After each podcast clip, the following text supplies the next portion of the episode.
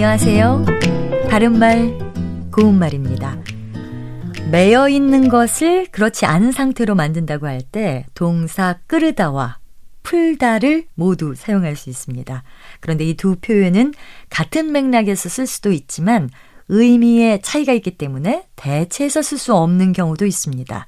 일반적으로 보따리를 끄르다나 보따리를 풀다 그리고 짐을 끄르다나 짐을 풀다 같은 것은 어느 쪽을 써도 다 가능합니다. 그런데 긴장을 풀다는 가능하지만 긴장을 끄르다 같은 표현은 쓸 수가 없겠지요.